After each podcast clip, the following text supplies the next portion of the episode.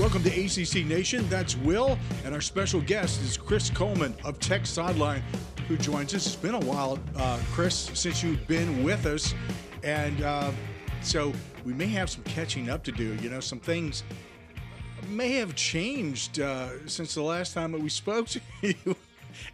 we'll start off with football. How about that? Yeah, um, I think everybody went into this season knowing that it was possible.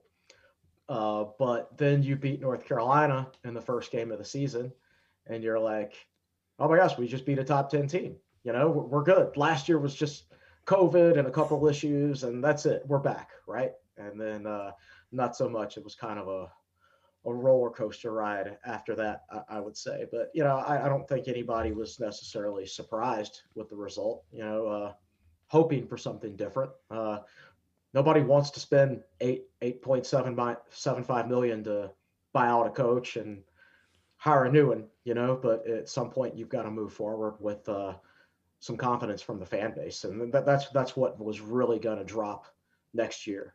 Um, not that they went into the season extremely yeah. confident, but uh, if if it had gone on for another year, then Oof. you know, you, yeah, it, it, the fan base couldn't have taken it. Well, I'll tell you what, I think I can speak for all three of us that we're all three willing to be guinea pigs and step up um, just to experience the 8.75 million buyout and you know kind of suffer through that. So uh, we're all willing to see what happens. You know you, you, you always wonder like back in the day how many people would have gotten into football coaching if they knew what it was going to blow up into as far as the money aspect of it? Yeah I mean, uh, seriously, it's it's it's it's actually ridiculous the amount of money that gets paid for buyouts, but at the same time, coaches have all the power in the hiring process these days. Fan bases want to be good so bad, and you know, if somebody else gives you a better offer than another school, if somebody else is willing to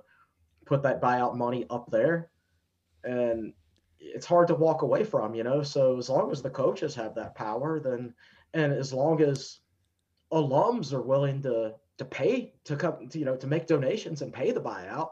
You know it's it's one thing it's one thing to pay it have to pay it out of your school coffers so to speak. It's another one when somebody else is going to pay it for you. It, you know makes it a lot easier to uh to hire and fire coaches and, and things like that. But uh hopefully uh hopefully better days are ahead and you don't have to experience that for a long time because the last time Virginia Tech really fired a football coach was the 70s um, you know, Bill Bill Dooley was fired basically as athletic director in you know 1986, but then he quit as head coach because he disputed that his contract said that his contract was only to be athletic director and head coach at the same time. It wasn't for one or the other, and uh, that was kind of an ugly mess. He went out suing Virginia Tech actually um, back in the day when head football coaches were could also be athletic directors.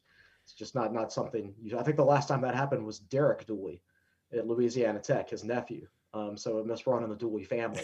Um, but it's just totally different feeling for Virginia Tech fans to experience the firing of a football coach. I had never experienced it. I was born in 1983, you know, so that happened before I was born. It's just fired plenty of basketball coaches throughout the years, but uh, but uh, never a football coach. So an odd feeling. Happy to have it in the rearview mirror hopefully it doesn't have to happen again for a long, long time. All right. So, um, just briefly, because I, I, noticed this on your timeline on Twitter, talking about uh, you're talking about people who are raising the money, that uh, the Hokie Club is getting to close to 25,000 members. That Drive for 25 uh, mm-hmm. campaign is is uh, very successful. So mm-hmm. it's putting the school in a in a really good light, and, and they'll be able to deal with these sort of situations much better down the road. At least it looks that way. So, any quick thoughts on on that? Yeah, you know that uh, program was originally announced in December of 2016. I, I remember because I was actually riding back to Blacksburg from Green Bay, Wisconsin. I had gone to a Packers game. That was a long drive, and I remember part of the way back is when they announced it. So you know, if somebody else is driving, I'm sitting there reading about it on my phone, and I'm like, wow, that's a pretty auspicious goal. But uh, here we are. They're they're very very close, and you know I expect that they're going to capitalize on on recent coaching changes and and everything, and be able to set that mark, and that'll be good. Combined with the football enhancement fund, you know, the difference between the two really is the football enhancement fund. Yes, anybody can donate to it, but it's really geared towards big donors. Like there's a lot of big donors that donated a lot of money to come up with the money for this new coaching staff. Uh, whereas the you, you know so, so, they're going for quantity and quality here. Uh, the quantity with the drive for 25 and the quality as far as the amount of money uh, I guess with with uh, the football enhancement fund. So it seems like they've definitely taken a step forward in the fundraising aspect of things. And you know, the funny thing is they were moving forward even when people were getting disenchanted with with Fuente, and and they've come up with some creative ways to raise donations. Obviously, starting the student Ho- Hokie Club and counting them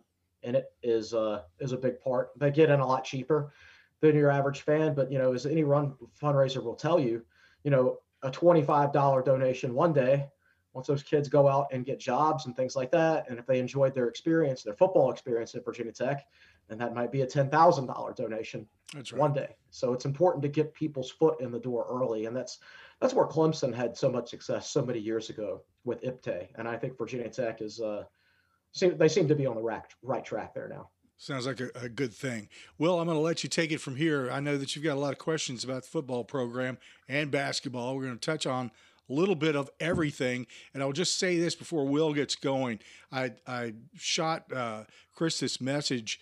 We've, we've had a lot of people who are very interested in your appearance on the show, and they want to hear everything there is to know about what's going on with the Hokie. So we're going to try to delve into that over the next few minutes. Will? All right. So obviously, we know Brent Pry is the new head coach of the Hokies, and it's not a sexy name per se on paper, but I would classify as a really smart, strong hire uh, to a program that has built itself on its defense for the past, you know, three decades. What is the kind of overall, as someone who's a thousand miles away from Blacksburg, what's the overall view of the hire? I think it's definitely viewed as a good cultural hire. I think uh, I think they've made a point very early in his tenure with all the social media stuff of uh, having snowball fights on the drill field, uh, all the pictures of recruiting all the Virginia high schools. They want to make him seem as opposite of the previous staff as possible, even in certain ways where, like, uh, I mean, Justin Fuente is gone. I actually think they're discrediting Fuente to a certain extent in an effort to, but that's in an effort to build Pry up, and that's the smart move you know, uh, it's definitely somewhat of a marketing campaign. Not to say that you know it's fake and he's not doesn't believe in doing those things and everything like that, but it's the smart way to sell him to the fan base. And I think it's really interesting that for all those years, athletic directors were really focused on hiring the hot offensive coordinator whose offense had put up a ton of points and yards and things like that. Some of those guys worked out, some of them didn't, but a lot of them were like more style than substance. Uh, like Chad Morris is probably the biggest example I can come up mm-hmm. with. That guy, I mean, a lot of Tech fans wanted him to be Virginia Tech's head coach. I mean, I remember running our poll back in late 2015 who should be Virginia Tech's next head coach. And he got a lot of votes in that. And I think five of the top six vote getters in that poll have since been fired or retired. And guys at the bottom of the list on that poll were guys like Kirby Smart, which is really interesting. Uh, so it it just shows that it's really hard to identify the right head coach, particularly back then when everybody was trending towards the hot offensive name. So I think yeah. Brent Pry isn't really a sexy pick because he's been a defensive coordinator. And it was really only, in my opinion, this year where athletic directors really started turning on, I don't want to say turning on offensive coordinators, but they're a little more open minded when it comes to what coaches they're going to select. Uh, sometimes a defensive coach can be just as good a choice as an offensive coach if he's the right cultural fit. Um, so I, I, think I don't want to discredit Whit and say he didn't put a lot of thought into the Fuente hire, but I think the basic train of thought back then was okay, you hire an offensive guru, you pair him with Bud Foster, and that's it.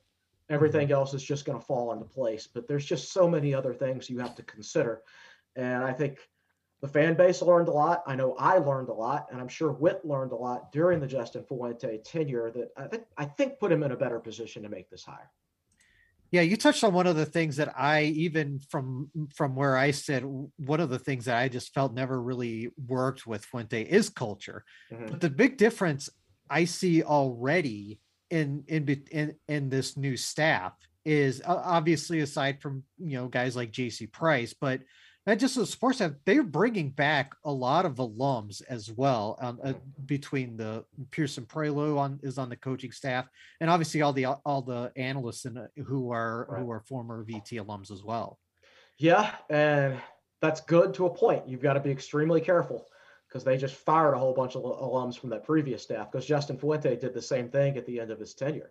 You know, he hired Justin Hamilton as defensive coordinator and safeties coach, and it's just seemed like our safeties regressed year by year. And he he he Jack Tyler is linebackers coach, and our, our linebacker play regressed year year over year. So uh, I, am all for Virginia Tech graduates uh, getting hired by Virginia Tech, but I don't want to do it just for the sake of hiring Virginia Tech grads. You know, I I wanted them to be good fits, and I I want you know Brent Brent Pry to be able to sit down with those guys and figure out that they're good coaches and hire them for their coaching qualities. Yes, it's a bonus that they're a Virginia Tech grad and that they understand the culture and and, and things like that. But it's not the end all be all. But I, I, do think he's got a he seems to have a good mix on the staff. I think uh, you know he's got some young, somewhat unproven coaches, but he's also got some a lot of really veteran guys in there. Like when you go hire Joe Rudolph away from Wisconsin, wow, what a splash hire that is! And that would have not not been possible with the assistant coach salary pool that was given to Justin Fuente. That's all the football enhancement fund that has come into place over you know the last 12 to 13 months, I would say. So, you know, I think I think it's a it's a good mix. Um, I think fans are on the overall happy with it. Um, I don't think, and, unless you just have a, a, Brinks truck parked next to your athletic department, like in Alabama or, or Georgia or Ohio State, it's you're never going to be 100% satisfied with your coaching staff. You're always going to be able to nitpick something, but you know, on, on the whole, I feel like he did a good job. Now, I admit I don't know a whole lot about Tyler Bowen, who was named the offensive coordinator. So, what kind of scheme do you see them running with him this year? Yeah, you know, he came up at Penn State when Joe Moorhead was the offensive coordinator there. Joe Moorhead went on to be head coach at Mississippi State, offensive coordinator at Oregon, and now I believe he's the head coach at Akron. And, and I, I think Moorhead was a really good offensive coordinator. Penn State's program has dropped since Moorhead left, to be honest with you. They have not been nearly as good offensively since he left. Uh, James Franklin has struggled to to replace him, and uh, I think there's a there will be a lot of influence from of Joe Moorhead on, on, the staff. You know, Bowen spent a year as offensive coordinator at Fordham, and he also was Penn State's offensive coordinator for a bowl game against Memphis. And you know, he's on the whole between those two jobs, he's a 58% run, 42% pass. That, that, that that's how it breaks down. And I, I think when you hire an offensive coordinator who used to coach at Penn State, and he's a former offensive lineman, and he's a he's a tight ends coach, and then you hire Wisconsin's offensive line coach, and you hire Stu Holt as running backs coach, who had five 1,000 yard rushers in four seasons at Appalachian State. I think it becomes pretty obvious what your bread and what you want your bread and butter to be. Like Virginia Tech wants a strong running game. I, I think it's, I think Wisconsin, Penn State, and Virginia Tech on paper should be similar programs with how they win football games. Um, and not to say that they all should be exactly the same, but uh, I, think Virginia Tech needs to be a program where they are known for their physical play up front. Uh, they are known for known for strong defense. They are known for a strong running game. I think that's the best way to win football games at Virginia Tech because once you get to mid October, you never know. The next Saturday might be 70 degrees and sunny. I've gone to a game on, on October 1st in Blacksburg where it was like 30 degrees and the wind was blowing 30 miles an hour. You just, you never know what you're going to get from a weather standpoint. So you need to be able to run the football in, in Blacksburg, in, in my opinion. And, that's, I, I, think they want a balanced offense, but it's, but also a run first offense. They want to, they want quarterbacks who can push the ball down the field that, uh, that are a deep threat, which ideally keep safeties out of the box, which helps the running game. So I, I would describe it a little bit as a uh, maybe like the uh, not necessarily from an X's and O's standpoint, and this is the type of plays we're going to be running, but from a philosophy standpoint, sort of like the Jim Druckenmiller offense at Virginia Tech back in the day. Druckenmiller was a first round pick at quarterback. He could really throw the football downfield with a great arm, but Virginia Tech also had a great offensive line and and great running backs and they really fed off of each other. That strong running game helped Druckenmiller. His strong arm helped keep safeties out of the box because they knew he could throw it 60 yards to complete passes 60 yards down the field. So just a really, really dangerous offense. And that's actually that's my ideal offense for Virginia Tech. And I think that's the direction they want to go. Now, you know, wanting to go somewhere and being able to get there are two different things. But uh, the first thing you have to do is get the philosophy right. And I do think they've gotten the philosophy right. So back to the staff for a second. And and I think in-state recruiting has got to be something that – it feels like it's got to be key to, to the to the staff and you know obviously UVA is going uh, uh, is also going under going under new coaching staff but North Carolina has come in and be, over these last few years and taken pretty much anyone they they wanted out of the state. What's it going to take for Virginia Tech to really get a really firm uh, grasp in in-state recruiting again? Uh, you know, I think they made a lot of uh, hires with good in-state ties uh, Fontel Mines. Uh, uh, Pry himself has recruited Virginia for Penn State for, for quite a while. He's very familiar with, with, with the state of Virginia. So uh, I, I, think that they hired coaches who have good familiarity with the state of Virginia, and a guy like Derek Jones who has the personality, I believe, to to recruit anywhere. You know, he's going to recruit on the peninsula for Virginia Tech. You've seen him in Richmond high schools. I believe he was down in Charlotte yesterday. So uh, early indications are they're going to lean heavily on him uh, as a recruiter, and I think that's a good decision. Uh, now they do have to be careful.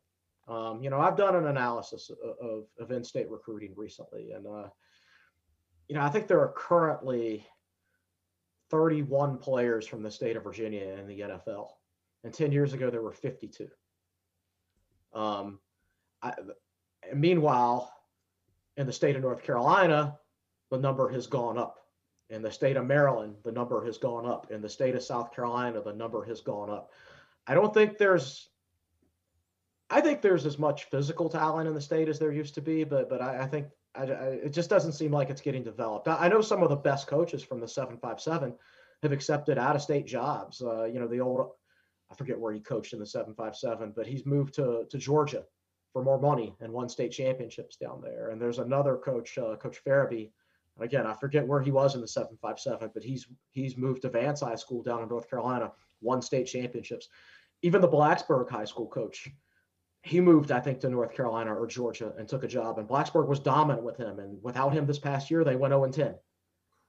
And uh, there, there just seems to be, I'm not saying there aren't good coaches left in the state of Virginia. I just think more seem to be leaving than coming. And I don't know that there's quite the player development there used to be. I mean, when's the last time a really good quarterback came out of the 757? I mean, it, it, it, used to be, you know, your Bryan Randalls, your, your Michael Vicks, uh, your Taj Boyds, your Tyrod Taylors, guys like there were, there were, there were four and five star quarterbacks coming out of the 757 every year. There hasn't been one since Taj Boyd, and he was class of 2009. That is a long time ago. So it's not quite what it was in state, in my opinion. So I don't think you can be out there just throwing out offers just to get in state players. I think you have to be selective. You have to show the high school coaches and the appropriate people that you care while also balancing out like who do I really want? You don't want to take this guy just because he goes to this high school or just because he's from this region because that's what worked for Virginia Tech 20 years ago. Um, you know, like uh, I mean, I'm from Danville originally, you know, and David Wilson is from is from Danville, and I, I, remember Tech signed Logan Thomas from Lynchburg and David Wilson from Danville in the same recruiting class, 2009, and nobody's come out of Danville since then. Hardly anybody's come out of Lynchburg since then. It's just there are certain areas of the state that don't produce as much talent as, as they used to. So it's it's important that Virginia Tech, yes, they need to focus on in-state recruiting, and they're and they're doing that, but uh, there, it has to come with knowledge of who are the right players to take. That's excellent analysis of what's going on in the state of Virginia from the standpoint of uh, high school football. Um, I, I, will say that I agree with you 100% on that because I, have seen the same thing. It's it goes in cycles in Virginia, and when you have programs that aren't as committed uh, to to having program. You know, uh, when you have schools that, that are not as committed to their programs as you find in other states, like North Carolina, as you point out, Georgia, et cetera. Uh, go to Texas sometime and watch their high Oh, school gosh. football. You know, Yeah. that's just insane. Um, that's better than most uh, college football operations that I've seen. But the point is, it's so easy to suck off the, the the great talent at coaching in the state of Virginia, and it disappears. So nothing is being developed, and I, I think that is Yeah, a well, huge it's- point. It's you know you bring up Texas, and I got an email several weeks ago from a guy whose son plays, uh, I believe, middle school football in Texas, and uh, this is one of, in one of the big football towns in Texas, and they play in a multi-million dollar stadium, Mhm. and uh, they have a s- they have a s they start playing you know in middle school in the seventh grade, and they have an A team, a B team, and a C team with 30 players on each team. So that's 90 guys from the same middle school playing seventh grade football. Same thing in the eighth grade an A team, a B team, and a C grade. 90 more eighth graders. And then they're fed up to, to the ninth grade. Like the high schools have a ninth grade team, a JV team, and then a varsity team. Right. And down to the middle school level, they're already running the high school's playbook. Yep. I mean, and the, the middle school coaches answer to the high school coaches in terms of player development and things like that. So it's just an organized effort down to the grassroots level. Mhm. And uh, they love their football in Texas. And I, and I, you know, I wrote a couple weeks ago that you know if I happen to ever be a multimillionaire one day and I can write a blank check to help Virginia Tech football, I don't think I think my money would best be spent not by giving that money to Virginia Tech, but by uh, starting a system like that in the state of Virginia, where coaches are extremely well compensated down to the middle school level, and players get excellent development from a very early age, and they're just part of a system that really develops not just talent, but the discipline it takes to harness your talent. And I think that's lacking in some areas of, Virginia too. Uh, not to compare, it's unfair to compare to Virginia to Texas, Oh, but yeah, yeah. it's it, you know but if uh i i, think uh and I, to be honest with you I, I don't know that texas like how do you explain the university of texas right they're they've got access to players who come out of that system and they're still not any good so there's got to be something missing there too Yeah. right um but uh yeah I, th- I think if i could come up with uh millions and millions of dollars uh, that would benefit something like that would benefit more than actually donated it to virginia tech Probably a good point there. I, I know that when I played football in Virginia, um, our athletic director, you, you kind of touched on this, our athletic director had been there for eons. He was also the head football coach. He also ran the recreation department in the area. And Yeah. therefore, all the coaches for Little League and, and on up were all under that umbrella. So you just had this constant feed of great I- I- players. I remember uh, my freshman year playing high school football. It was the last game of the season, and uh, we were playing at Altavista, I believe, Hmm. and Good school. we were waiting around and waiting around for the bus to get there and take us to the game. And it never showed up. Ugh. And so we had to call the ag teacher, who was also a school bus driver, to come pick us up and take us to the game. We got there like five minutes before kickoff, wow. had to warm up really, really quickly and play in the cold rain without even really warming up. And as it turned out, the athletic director apparently just forgot to order us a bus. That's in the state of Virginia. Yeah. Do you think that would happen in Texas? That, that is a Can, familiar can you, story. can, can you, like, if that happened in the state of Texas or even in the state of Georgia or somewhere like that, Mhm. and it came to light, the community would run that person out of the state. I was going to say there'd probably be a, an investigation on the, the state level too. Probably so.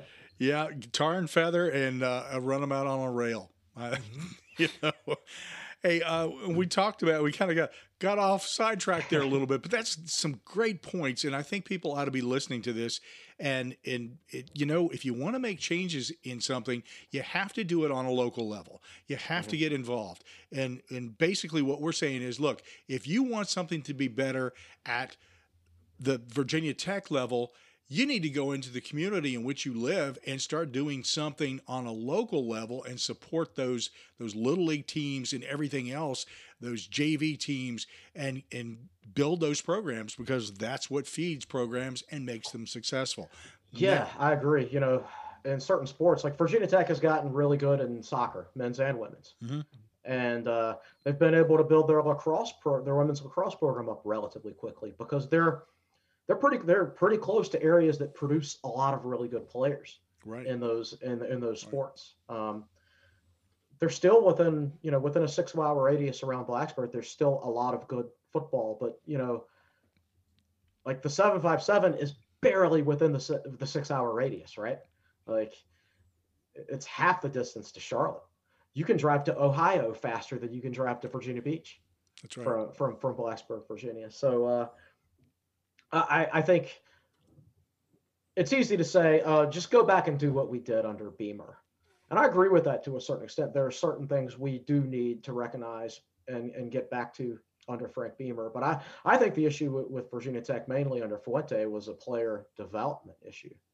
Um, I mean, you you look at Hendon Hooker, and was he all that good at Virginia Tech? I mean, but then look how good he is somewhere else after he's developed. And right. uh, Tre Turner was a four-star recruit who was pretty much the same player as a senior as he was as a freshman. And uh, you know, I, I, subscribe to Pro Football Focus, and I look at these guys' grades and everything like that, and uh, you just see so many guys who play pretty well for Tech as freshmen, and then they slowly regress throughout their careers. Um, and I think that's the main issue with with Virginia Tech football the last few years is, is not where the players come from. It's what happens to them once they get to the school. And that that's the main thing to me that has to be fixed. Well, let's focus on those players now. We talked a little bit about uh, you just you know ran down um, a little bit of an idea based on Will's question about where we're going offensively at Virginia Tech. So the big thing is is stocking the bench, getting those quality players in. So a couple of questions for you. One, what does the current crop of players look like? What does the transfer portal do for you? And how long is it going to take from a recruitment standpoint to start making the changes that Pry would like to see? I think sometimes people make the mistake of uh, I don't know, they mistake a lack of uh, development for a lack of talent. And uh, like I'll use the example of Tre Turner again, and, and this is not bashing Tre. I'm not mad at Tre with this. I'm mad at the situation he was in. Sure. You know, I thought he was great as a freshman. I mean, especially the second half of the season, he was just dominant. But ultimately, he stayed the same size his entire career.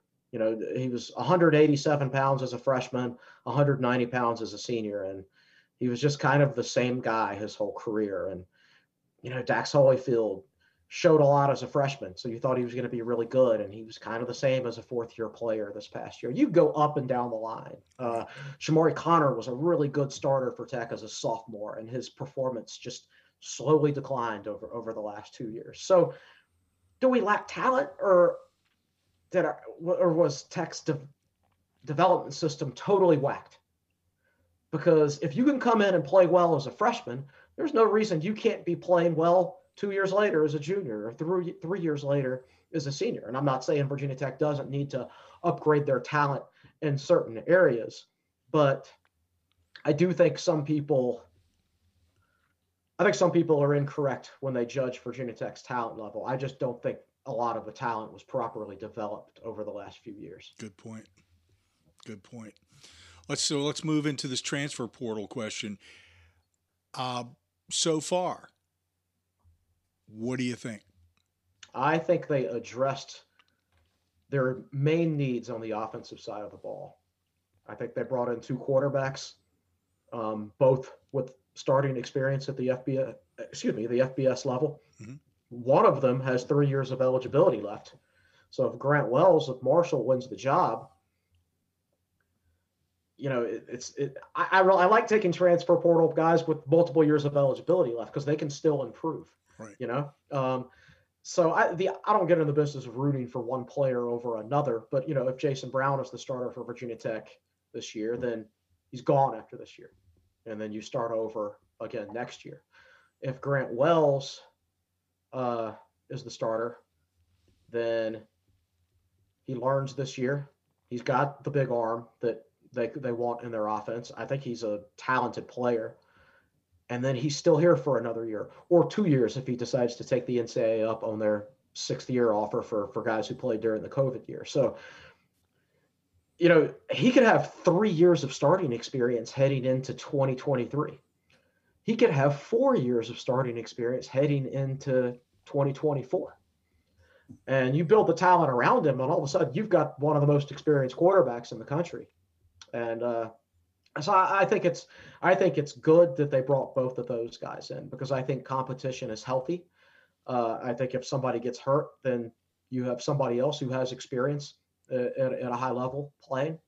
Um, obviously, they needed some bodies at wide receiver too, and uh, Jadan Blue was a guy who was very productive earlier in his career at Temple.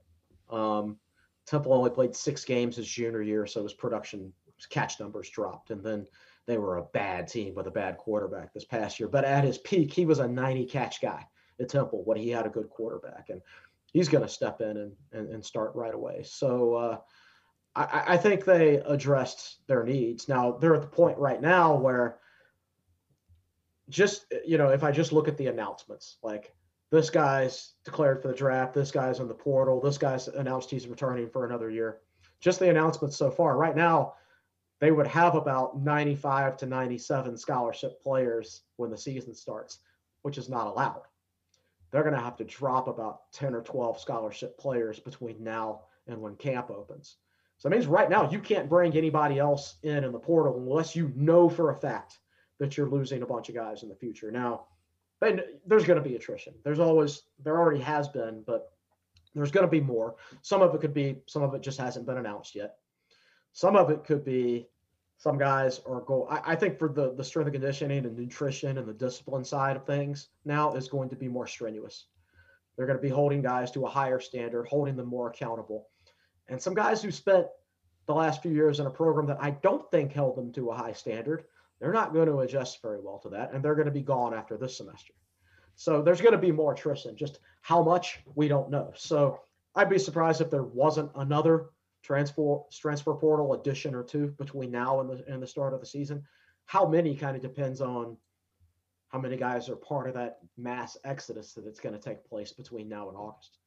All right, let, uh, let me make a point here that Chris Coleman, and you heard it here first, is a is a guy half full type of uh, glass half full type of guy, and he has long range vision for this program, and he's seen something here talking about the quarterback and having those extra years.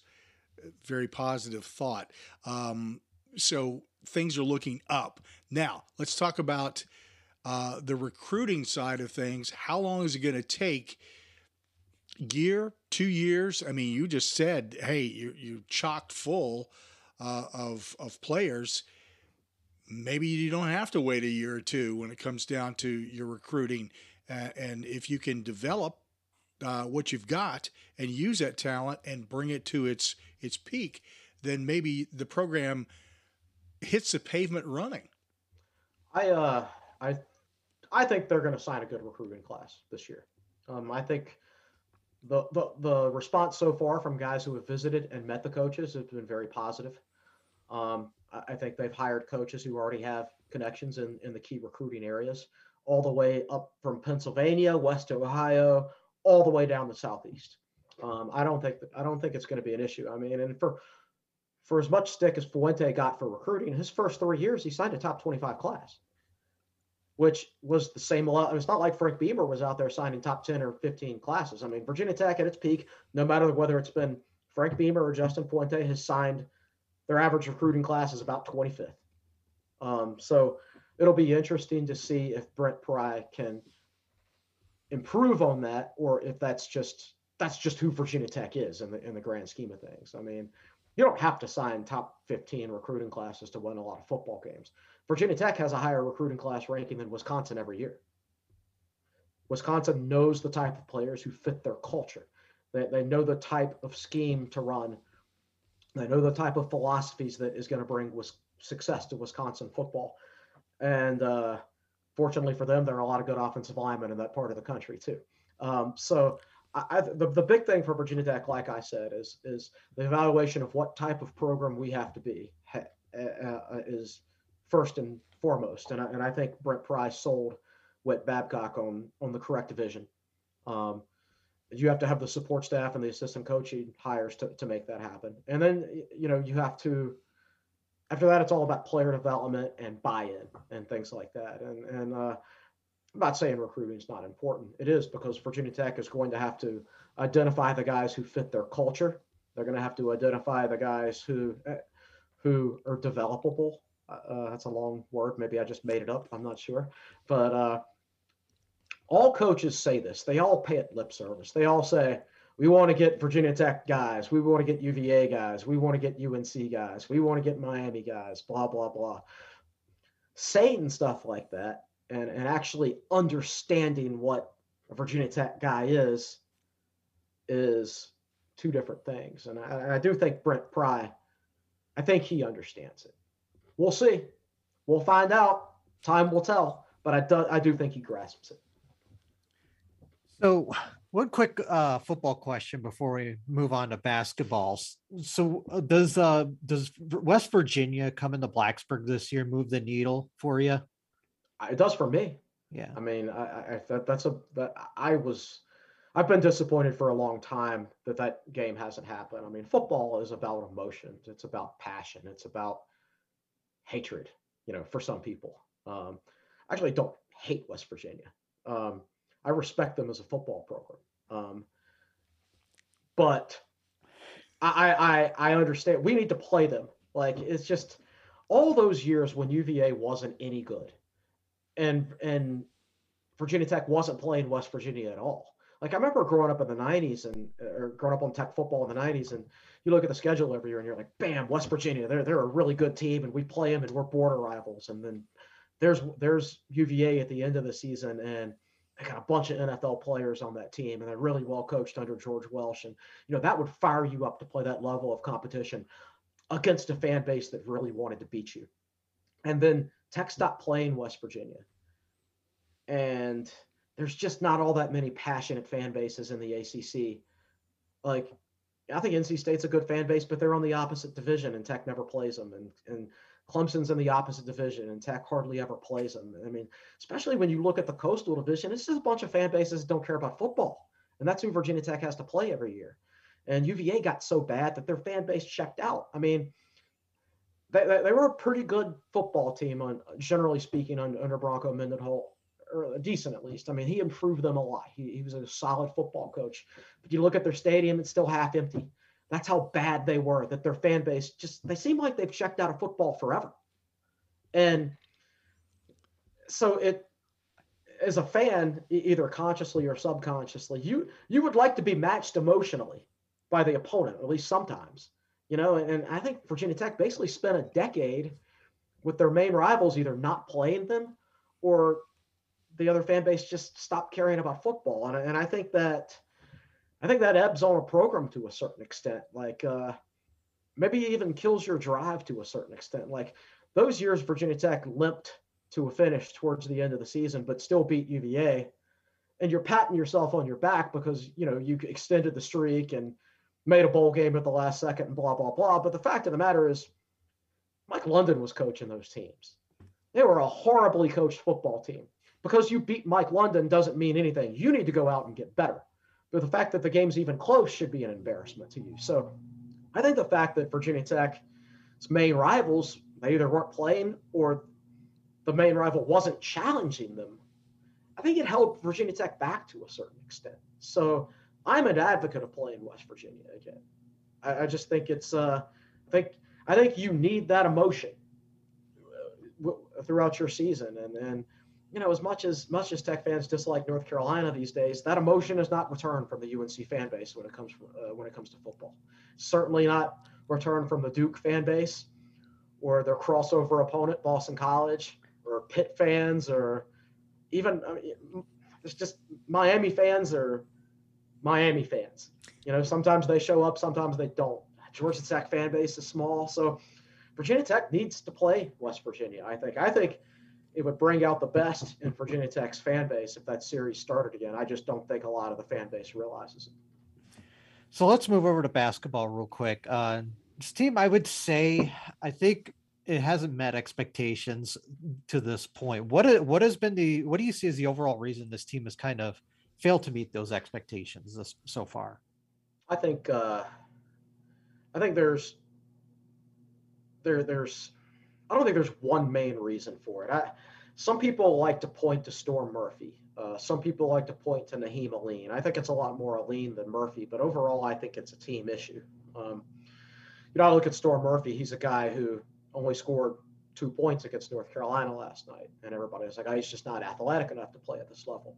Well, when he was at Wofford, he played North Carolina twice and scored 15 points against them both times.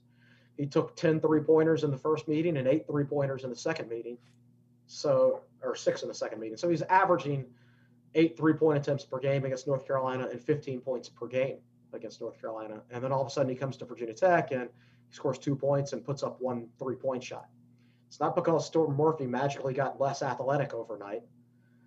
It's for some reason he's just not getting freed up like he was before. If he can go out and score 15 on a consistent basis against North Carolina, we play for Wofford. Why can't he do it at Virginia Tech? So to me, that's that's a team issue, and I I don't know enough about basketball X's and O's to uh, to be able to say why. But to me, it's just think they just don't look quite as fluid as I thought they would this year. I think losing Tyrece Radford hurt. I think a bigger issue has been the regression of Nahiem Alleyne who's an extremely streaky shooter. And by streaky, I mean he can shoot 25% for an entire month to six weeks. It's not one or two games here and there. It can, it's a third of the season sometimes, basically. And, uh, you know, he doesn't have a single offensive rebound all year. Wow. Yeah, I, I didn't realize that until I saw that stat today. And so I think that's that's been a big reason for, for the drop off. And I don't like to pin it on individual people because it's not just Nahiem Alleyne. And I'm not saying I don't think Storm has been quite as good as I thought he would be this year, but I think he gets I don't think he gets enough. I think he gets too much flack from the fan base. Because like I said, he performed against North Carolina when he was at Wofford. So it's got to be an issue with this particular Virginia Tech team rather than Storm himself, right? He didn't mm-hmm. forget how to play basketball. He didn't get less athletic and things like that. So I, I wish in hindsight that you know Virginia Tech has 11 scholarship players. Mike Young did not dip into the portal to replace the guys he lost last year. I think in an, ideal situation, Nahiem Alleyne would be backing up Hunter Cattoor at, at, the two spot, and we would have a more traditional six-five to six-six three, small forward, uh, your bigger wing, guy who's got more athleticism, a bit better handle, can make a three-pointer, but you know also help you on the boards.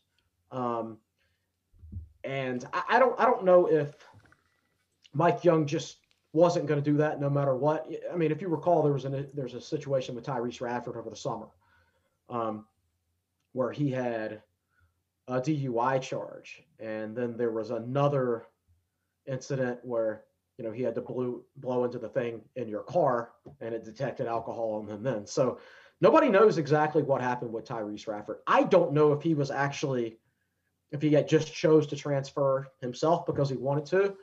I don't know if he was he might have just not been allowed to return to Virginia Tech on the university side of things. But that thing drug out. If I recall, it drug out until late August, basically when school started at LSU.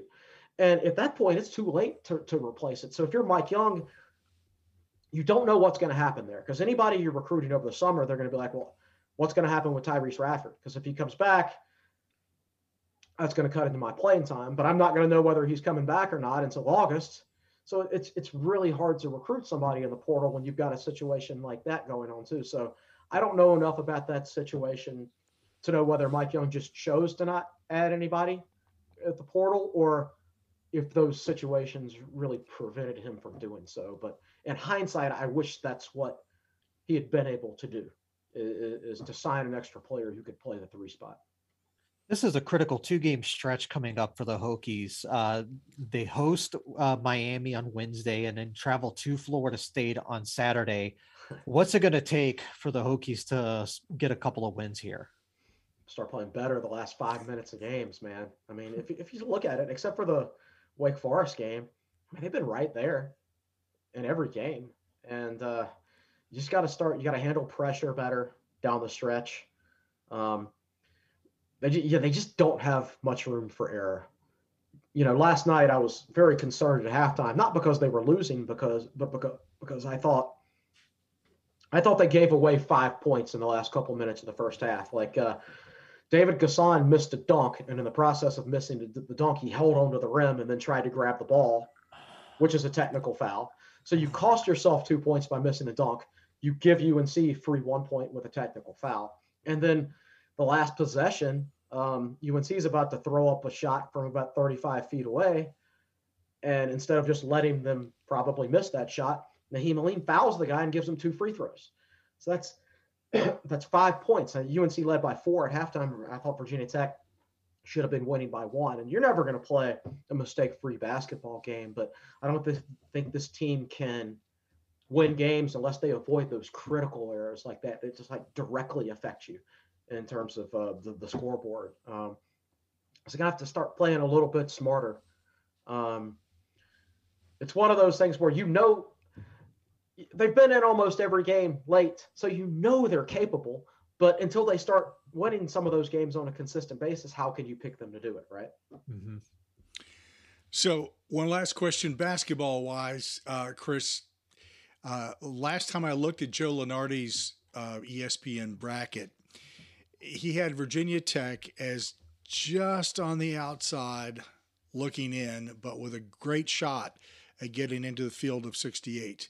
Um, I know it's still a little early. We you know not even you know near the ACC tournament quite yet, but uh, as things are going right now, just a gut check. Tell me what your thoughts are on them making the, the field of 68. I think it's extremely unlikely. Um, I just uh, I think they're going to have enough wins. Mm-hmm. I think the efficiency numbers are going to be there, and that's the frustrating part. Is Tech's efficiency ratings for most of the season they've been number two in the ACC. They're an extremely efficient basketball game, basketball team until they get to the last four or five minutes of the game, and then they just all of a sudden Keve Aluma turns in from from the one of the best post players in the country to he can't make a shot and he's dribbling the ball out of bounds and falling on the court and you know, Nahiem Alleyne has three turnovers in a row against NC State, and it's just uh, they fall apart to a certain extent, and uh, they've got to do better at that. But man, they, they really have to get hot and to, to make up for their lack of overall wins. And you know, Ken Pomeroy has a luck metric, and it basically it compares a team's efficiency ratings and how they should. You, you assume that a good efficient team is going to might split their close games. And for, Virginia Tech is like bottom 10 in the country in in comparison to their efficiency ratings to how they're closing out close games. And it reminds me of their 2005 2016, the year before they made the NCAA tournament with with uh, Jamon Gordon and Zabian Dowdell and Coleman Collins, of that group. They lost like 10 or 12 ACC games by like four points or less, or something like that and they they actually ranked dead last in Pomeroy's luck metric that year. Like every time there was a close game, they lost. They were right there. I mean, Duke beat them on a half court shot that year. Uh, Carolina basically beat them at the buzzer. Uh, there's just tons of tons of losses like that, and it's at some point you have to put your head down and fight your way through that.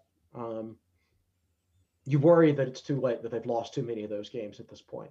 Um, we'll see. I haven't totally given up hope, but I'm not expecting it at the same time. well, I talked about that that glass half full. Now it's half now empty. It's, it's all evening out. Yep. That's because you've been drinking throughout the entire show. that explains everything. Hey, uh, all the all the folks who are asking about your appearance and have been checking in. Now you know it's you've got a great look at what's going on with Hokies football, a great look at what's going on with Hokies basketball, and there's a lot more. And you'll find it at techsideline.com. Our thanks to the managing editor of Tech Sideline, Chris Coleman, for joining us again and being on the show. Thank you, Chris. No problem. But one slight correction: I'm sure. actually no longer the managing editor. Oh, okay. I I am the lead analyst. Uh, David David Cunningham, who we hired this past year, is the managing editor, so I can focus more on my own writing now rather than managing other people's content, which I think adds a lot of value to the site. There you go. Well, they know where they can find you, and that's at techsideline.com. Thanks, Chris. Hey, appreciate it, fellas.